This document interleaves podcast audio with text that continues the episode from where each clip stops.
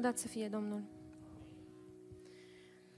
Iisuse, prieten drag în orice vreme, în tine am de plină fericire, căci lângă tine, Doamne, nu mă teme, de-aș întâlni a iadului o știre.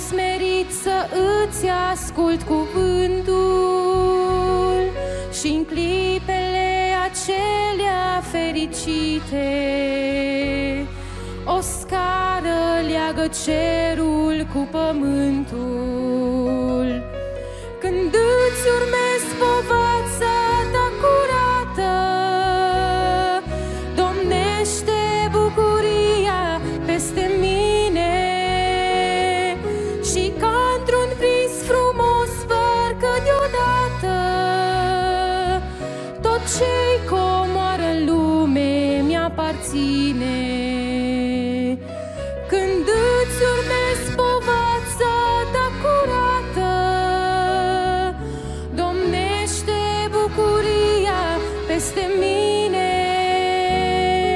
Și ca într-un vis frumos parcă deodată Tot ce-i comoară în lume mi-aparține.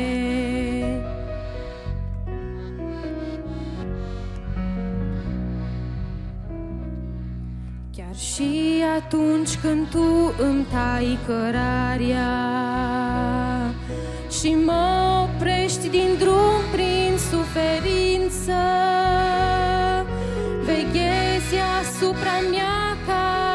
încercarea Nici când să nu zdrobească a mea credință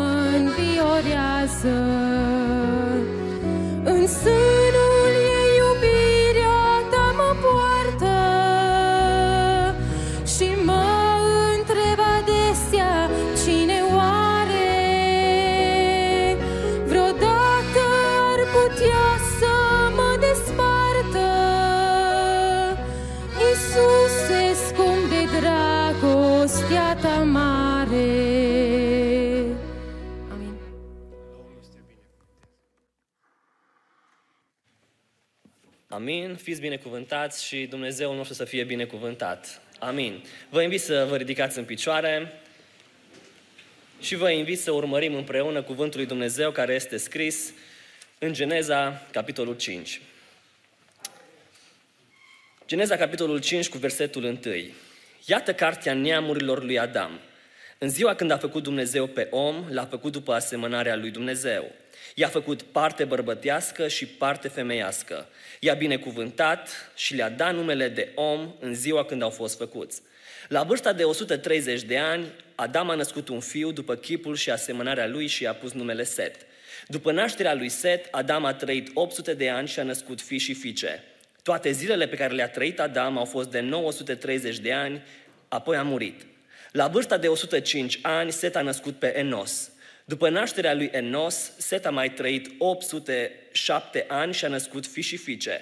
Toate zilele lui Set au fost de 912 ani, apoi a murit. La vârsta de 90 de ani, Enos a născut pe Cainan. După nașterea lui Cainan, Enos a mai trăit 815 ani și a născut fi și fiice. Toate zilele lui Enos au fost de 905 ani, apoi a murit. La vârsta de 70 de ani, Cainan a născut pe Mahalaleel. După nașterea lui Mahalaleel, Cainan a mai trăit 840 de ani și a născut fi și fiice. Toate zilele lui Cainan au fost de 910 ani, apoi a murit. La vârsta de 65 de ani, Mahalaleel a născut pe Iared. După nașterea lui Iared, Mahalaleel a mai trăit 830 de ani și a născut fi și fiice. Toate zilele lui Mahalaleel au fost de 895 de ani, apoi a murit. La vârsta de 162 de ani, Iared a născut pe Enoch. După nașterea lui Enoch, Iared a mai trăit 800 de ani și a născut fi și fiice. Toate zilele lui Iared au fost de 962 de ani, apoi a murit. La vârsta de 65 de ani, Enoch a născut pe Metusala. După nașterea lui Metusala, Enoch a umblat cu Dumnezeu 300 de ani și a născut fi și fiice. Toate zilele lui Enoch au fost de 365 de ani.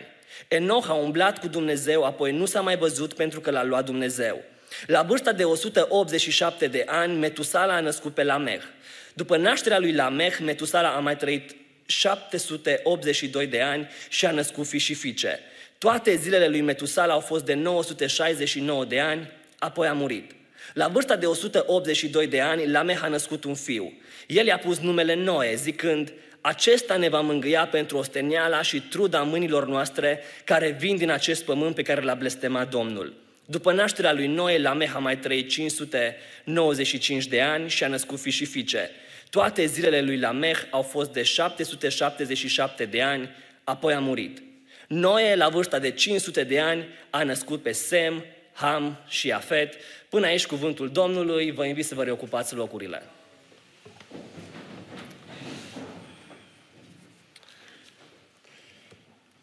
Dragilor, am citit capitolul 5 din Geneza și poate în, în timp ce citeam, unii v-ați gândit de ce o trebuie să citească tot capitolul, de ce o trebuie să citească, avea și capitolul 6 la dispoziție, putea să-l citească.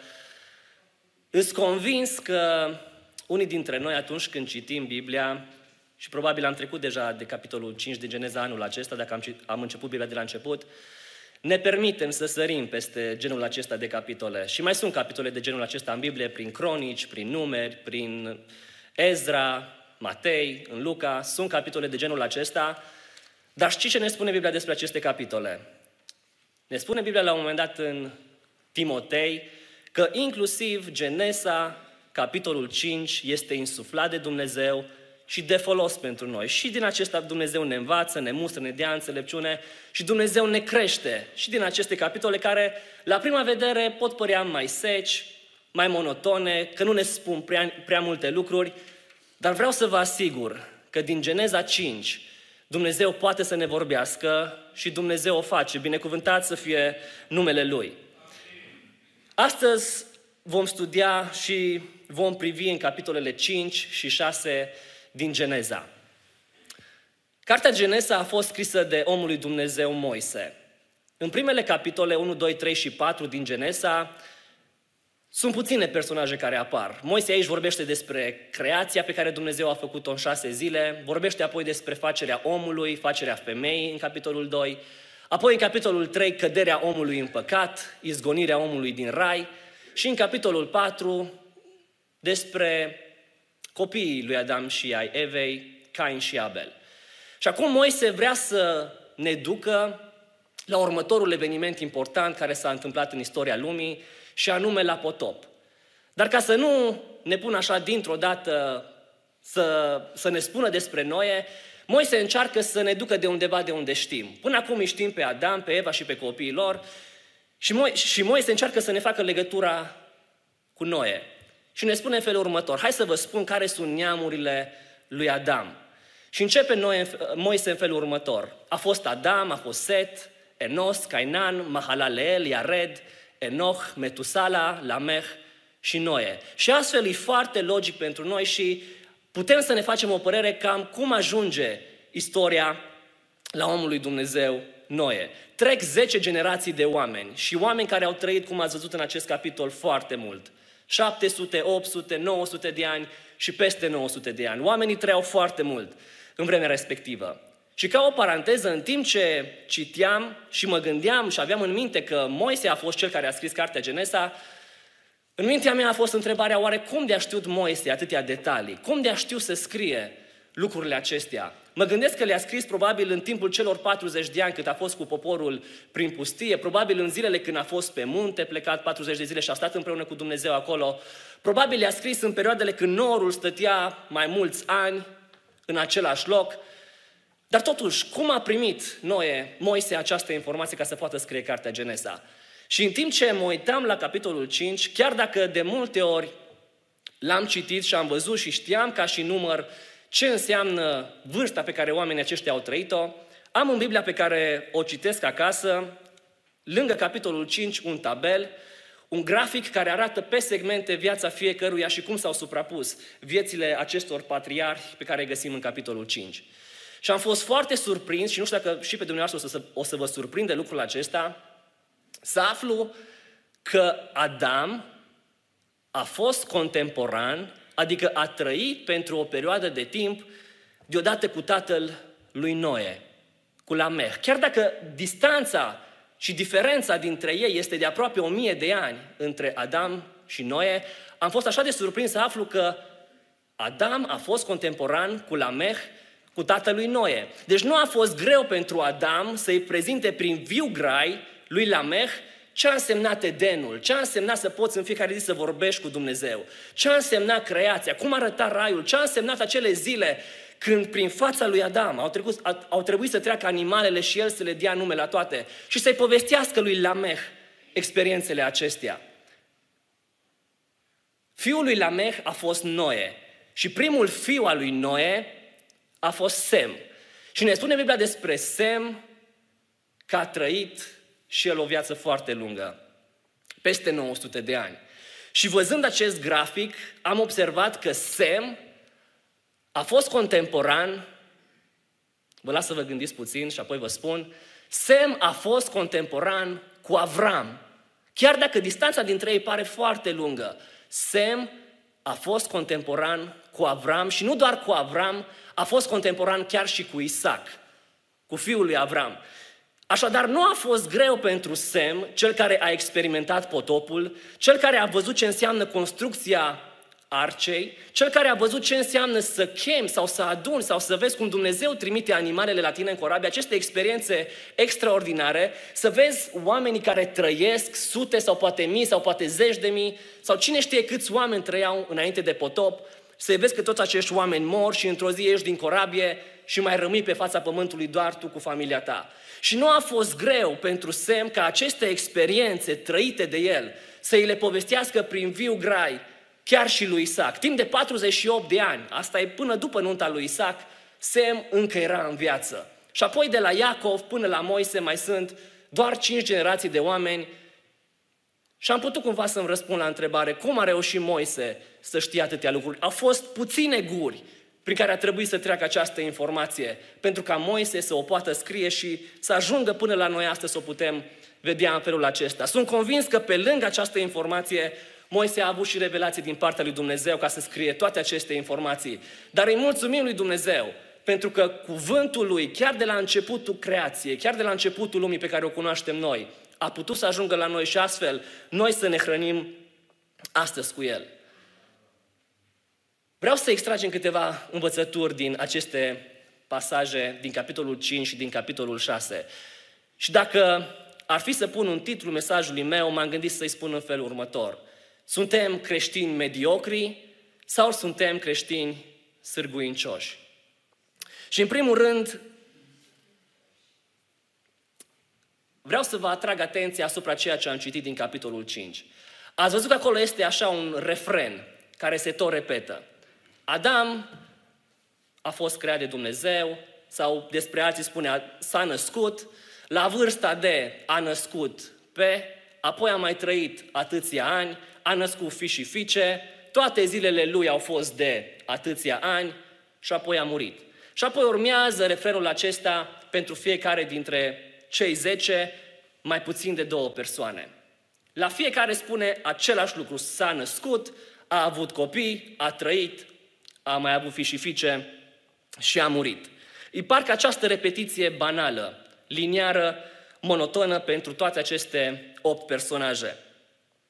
Tot ce se putea spune despre oamenii ăștia, parcă lucrurile importante care le-au făcut au fost doar astea, că au trăit, că au avut copii și pe urmă au murit. Atenție, oamenii aceștia nu făceau parte din generațiile pervertite sau din urmașii lui Cain. Erau oamenii lui Dumnezeu, erau oamenii care descendeau din linia lui Sem, care până la urmă, ă, din, ă, din linia lui Set, care până la urmă a ajuns la Noe și după aia din Noe cu Sem, până la urmă a fost linia genealogică din care s-a născut Domnul Isus Hristos. Oamenii aceștia erau, putem să spunem despre ei, oamenii lui Dumnezeu, oameni care îl cunoșteau pe Dumnezeu, oameni care aduceau jerfe înaintea lui Dumnezeu. Erau oameni buni care au ascultat porunca lui Dumnezeu. Atunci când Dumnezeu a creat omul, le-a poruncit în felul următor. Creșteți, înmulțiți-vă și umpleți pământul. Și oamenii ăștia au respectat porunca aceasta pe care Dumnezeu le-a dat-o. Erau oameni buni care au făcut ceea ce trebuiau să facă.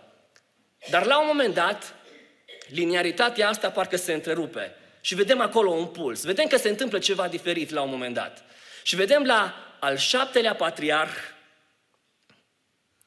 că este un om diferit, că este un om care trăiește diferit față de cei care au trăit până la el. Și nu este diferit pentru că ar, s-ar fi născut într-un mod diferit. Nu este diferența la el faptul că omul ăsta nu ar fi avut nevastă sau nu ar fi avut copii. Pentru că a avut și el nevastă și copii. Dar ce ne spune Biblia special despre Enoch? Și ceea ce ne atrage în mod special atenția este că Enoch a umblat cu Dumnezeu. Ceilalți au trăit, dar Enoch, când vine Biblia la el și ne povestește despre Enoch, nu mai e refrenul acesta liniar. Ne spune că Enoch s-a născut, l-a născut pe Metusala și apoi Enoch a umblat cu Dumnezeu. După ce citim capitolul 5 din Biblie, cine își mai aduce aminte de Iared, de Mahalaleel, de Cainan? Nu ne mai aducem aminte. Foarte greu să ținem minte pe oamenii ăștia. Dar pe Enoch îl ține minte, pentru că omul acesta a făcut ceva special ce ar trebui să facem fiecare dintre noi. Putem să fim niște creștini mediocri care să trăim, sau putem să fim niște creștini sârguincioși, niște creștini aproape de inima lui Dumnezeu, care să facem mai mult de atât. Creștini care să umblăm în fiecare zi cu Dumnezeu. Și ascultați ce zice versetul, ă, capitolul 5, de la versetul 21 la 24. La vârsta de 65 de ani, Enoch a născut pe Metusala. După nașterea lui Metusala, Enoch, uitați ce spune, a mai trăit 300 de ani și a murit? Nu. Enoch a umblat cu Dumnezeu 300 de ani și a născut fiș și fiice. Toate zilele lui Enoch au fost de 365 de ani. Enoch a umblat cu Dumnezeu, apoi nu s-a mai văzut, pentru că l-a luat Dumnezeu. Nu știu ce s-a întâmplat la nașterea lui Metusala, dar ne spune Biblia că după nașterea lui Metusala, Enoch a umblat 300 de ani cu Dumnezeu. Și aplicând asta la viețile noastre, parcă de multe ori când avem un eveniment în familie, probabil o căsătorie, probabil o naștere de copii, probabil altceva ce se poate întâmpla în familiile noastre.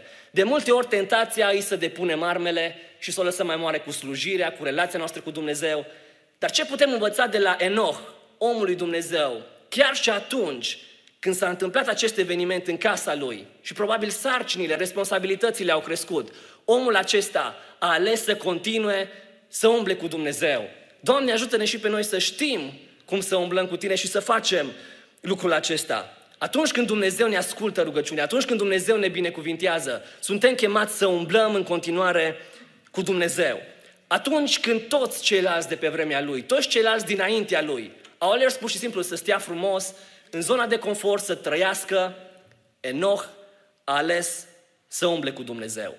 Avem un proverb care îl folosim și la noi, în România, nu știu dacă e originar din România, spune în felul următor, sunt oameni care există și sunt oameni care trăiesc.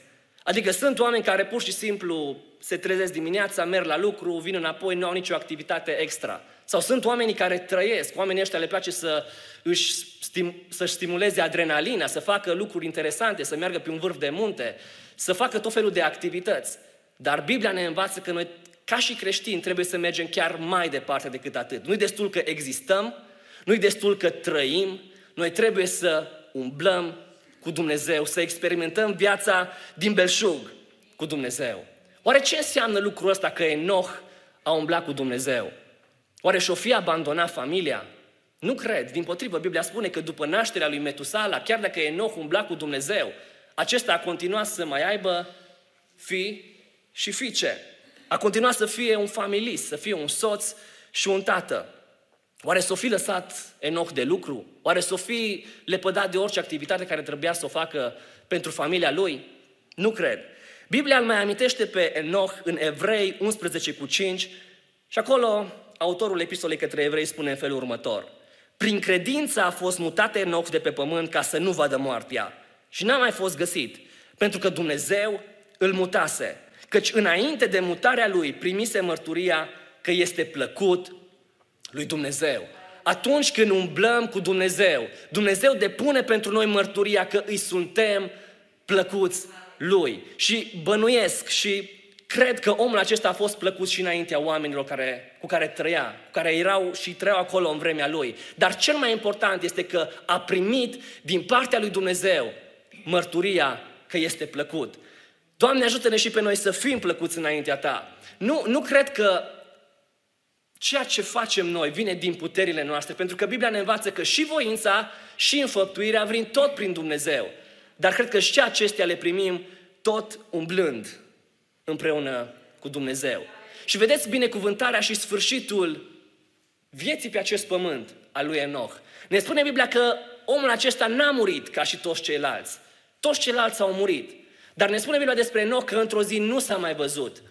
Pentru că l-a luat Dumnezeu. Și acum stăm și noi și ne gândim, Doamne, oare dacă umblu cu Tine, nu o să mai mor? Nu o să mi se întâmple lucrurile acestea? Nu o să am parte de suferință în această lume? Atunci când umblăm cu Dumnezeu, trebuie să umblăm dezinteresat, să nu umblăm după interese materiale sau orice fel de alte interese înainte lui Dumnezeu. Noi trebuie să umblăm cu Dumnezeu. Și știți ce vreau să vă spun legat de asta? În Genesa 6 cu 9, capitolul următor, ne spune în felul următor despre Noe de data aceasta. Noe era un om neprihănit și fără patră între cei din vremea lui. Și se termină versetul în felul următor. Noe, la fel ca și Enoch, umbla cu Dumnezeu.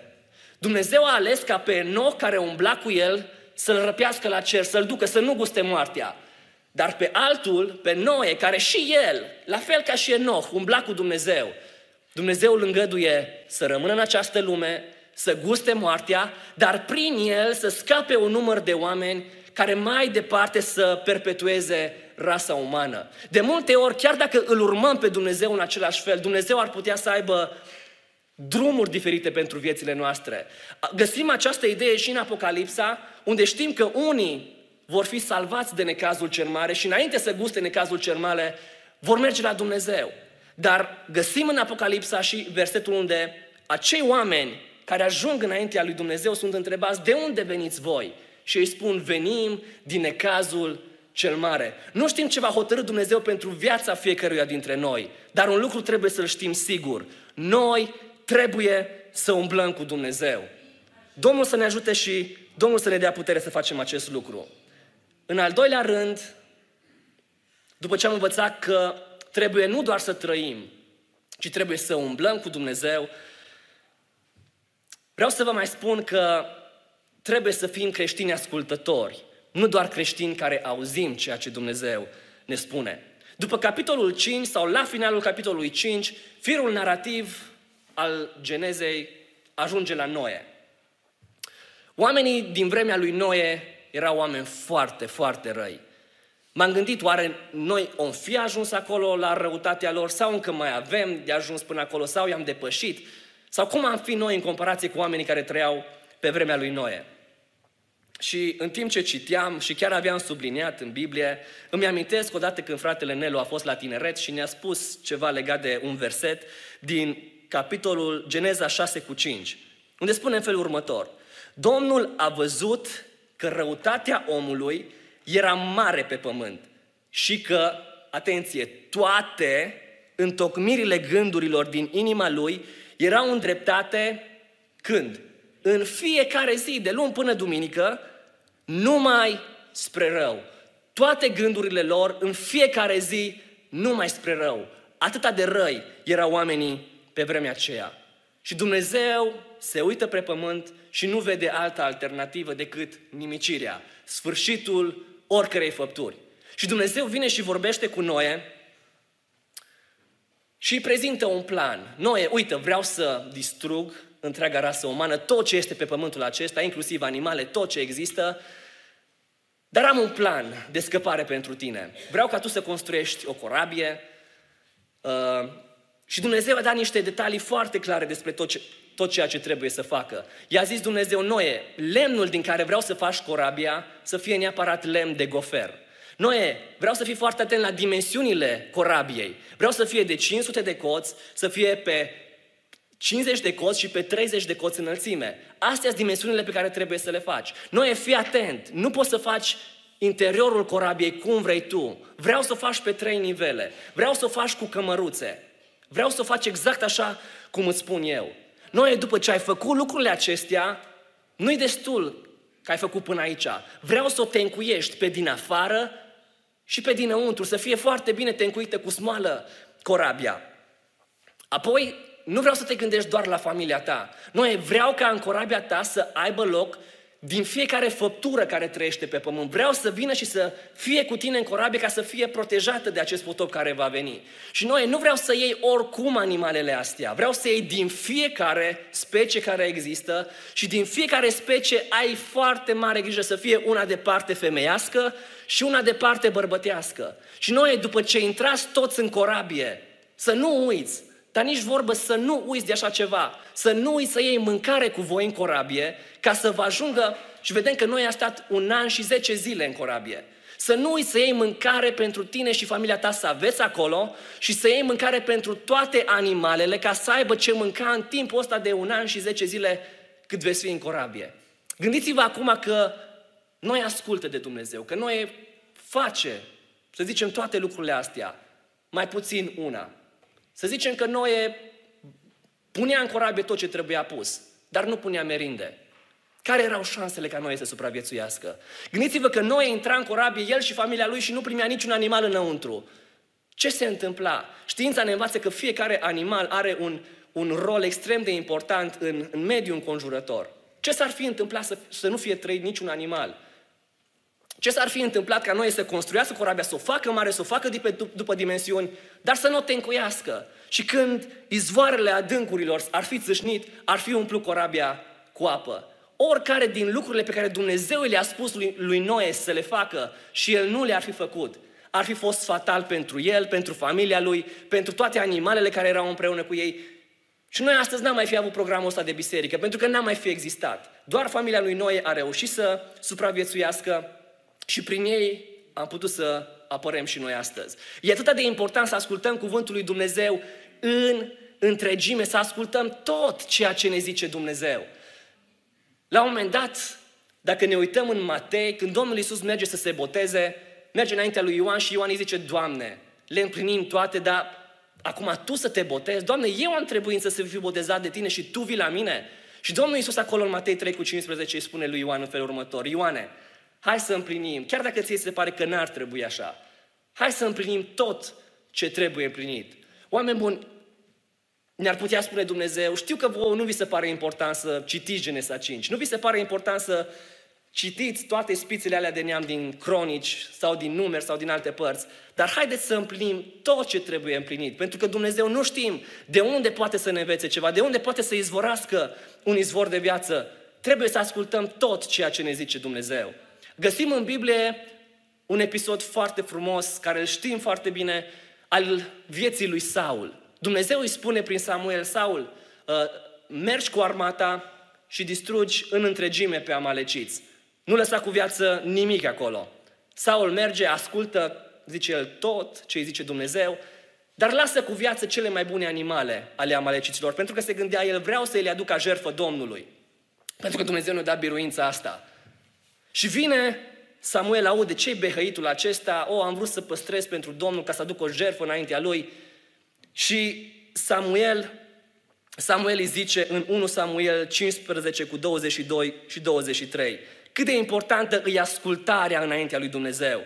Și zice Samuel către Saul, îi plac Domnului mai mult arderile de tot și jerfele decât ascultarea de glasul Domnului. Mentalitatea era, nu-i problemă că greșim înaintea lui Dumnezeu, știm ce trebuie să facem, aducem jerfe și Dumnezeu ne iartă.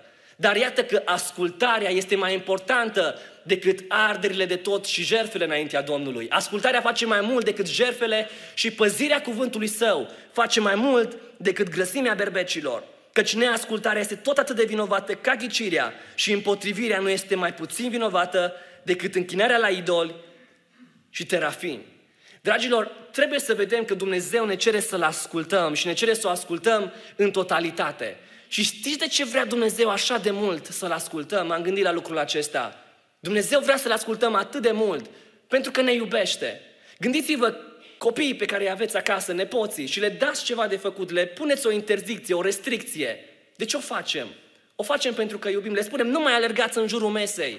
Și ei cred că suntem răi, credem că nu, nu-i lăsăm să se joace. Dar știm și noi vedem cumva în față și știm că la un moment dat cineva o să se lovească cu capul de colțul mesei. Și pentru că îi iubim, le punem aceste restricții, le cerem să ne asculte în totalitate, pentru că vrem să le fie bine. La fel și Dumnezeu ne cere să-L ascultăm, pentru că El vede uneori că drumul pe care mergem are în față moartea, are în față o groapă în care s-ar putea să cădem. De aceea, chiar dacă înțelepciunea, rațiunea noastră ne spune, o, oh, aici trebuie să facem cum știm noi după capul nostru, trebuie să-L ascultăm pe Dumnezeu în toate lucrurile și Domnul să ne ajute și la lucrul acesta.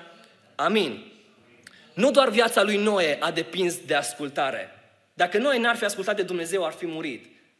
La fel și viața noastră depinde de ascultare. Dacă îl ascultăm de Dumnezeu, vom trăi și Dumnezeu ne zice, îți spun înainte viața și moartea. Alege viața ca să trăiești.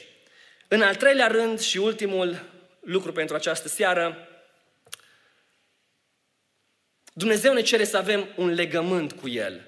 Nu doar servicii care să le aducem ocazional înaintea Lui. Geneza 6 cu 17 și 18 spune în felul următor. Și iată că eu am să fac să vină un potop de ape pe pământ ca să nimicească orice făptură de sub cer, care are suflare de viață, tot ce este pe pământ va pieri.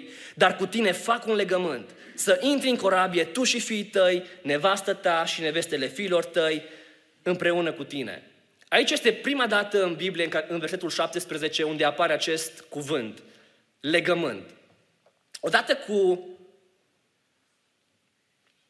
păcatul primilor oameni și cu izgonirea lor din grădina Edenului, restul istoriei a continuat cu încercări ale lui Dumnezeu de a reface și de a restabili relația dintre Dumnezeu și om. Și de data aceasta Dumnezeu, și este primul om după Adam, înaintea căruia Dumnezeu vine și vrea să scape rasa umană, vrea să aducă omul din nou într-o relație de părtășie cu Dumnezeu. Și Dumnezeu ia această inițiativă, cum Dumnezeu o face și astăzi cu noi, pentru că tot timpul, cel care ia inițiativa în salvarea noastră, în iertarea păcatelor noastre, în mântuirea noastră, tot timpul este Dumnezeu. Și la fel a fost și în cazul lui Noe. Legământul înseamnă că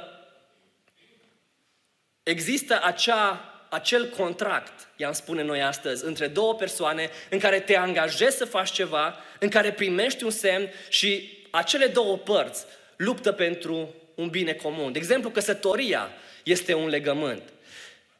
De-a lungul istoriei, Dumnezeu a făcut legământ cu mai mulți oameni. A făcut legământ cu Noe, a făcut legământ cu Avram, a făcut legământ cu Moise, cu David, dar cel care a făcut ca legământul să fie desăvârșit a fost Domnul Isus. Și atunci când a venit pe pământ, El a instaurat și a mediat acest legământ nou. Și în Evrei 9 cu 15, Apostolul ne spune, tocmai de aceea El, Isus, mijlocit, este El mijlocitorul unui legământ nou, pentru că prin moartea Lui, pentru răscumpărarea din abaterile făptuite sub legământul din tâi, cei ce au fost chemați să capete veșnica moștenire care le-a fost făgăduită.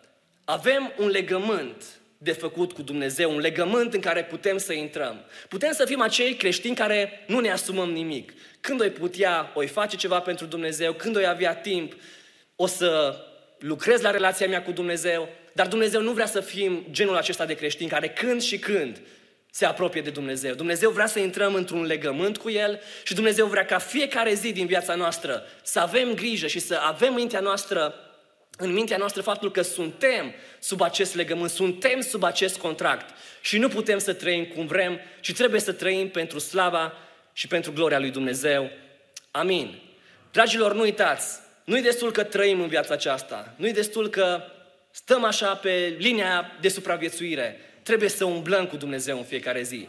Nu-i destul că ascultăm uneori de Dumnezeu, trebuie să facem din voia lui Dumnezeu o prioritate pentru viețile noastre. Și nu-i destul să trăim din când în când pentru Dumnezeu, ci trebuie să facem un legământ cu El și să rămânem în acest legământ fără să-L întrerupem. Și vreau să închei acest mesaj cu o poezie pe care Costache Ioanido a scris-o foarte frumos despre ideea care am vorbit-o astăzi. Și spune el în felul următor. Cu Dumnezeu, în fiecare zi, așa umbla Enoch în lumea veche, ca doi prieteni pribegind pereche. Și într-o zi, mergând așa mereu, el a ajuns în cer cu Dumnezeu. Cu Dumnezeu în fiecare zi, așa, în vremea, așa umbla în vremea lui și Noe. Și toți râdeau de el atunci în voie. Dar n-au ajuns sub primul curcubeu decât cei ce umblau cu Dumnezeu. Cu Dumnezeu în fiecare zi așa umbla în Israel Ilie, îndeplinindu-și sfânta lui solie și un car de foc l-a dus capi un trofeu să umble și în cer cu Dumnezeu.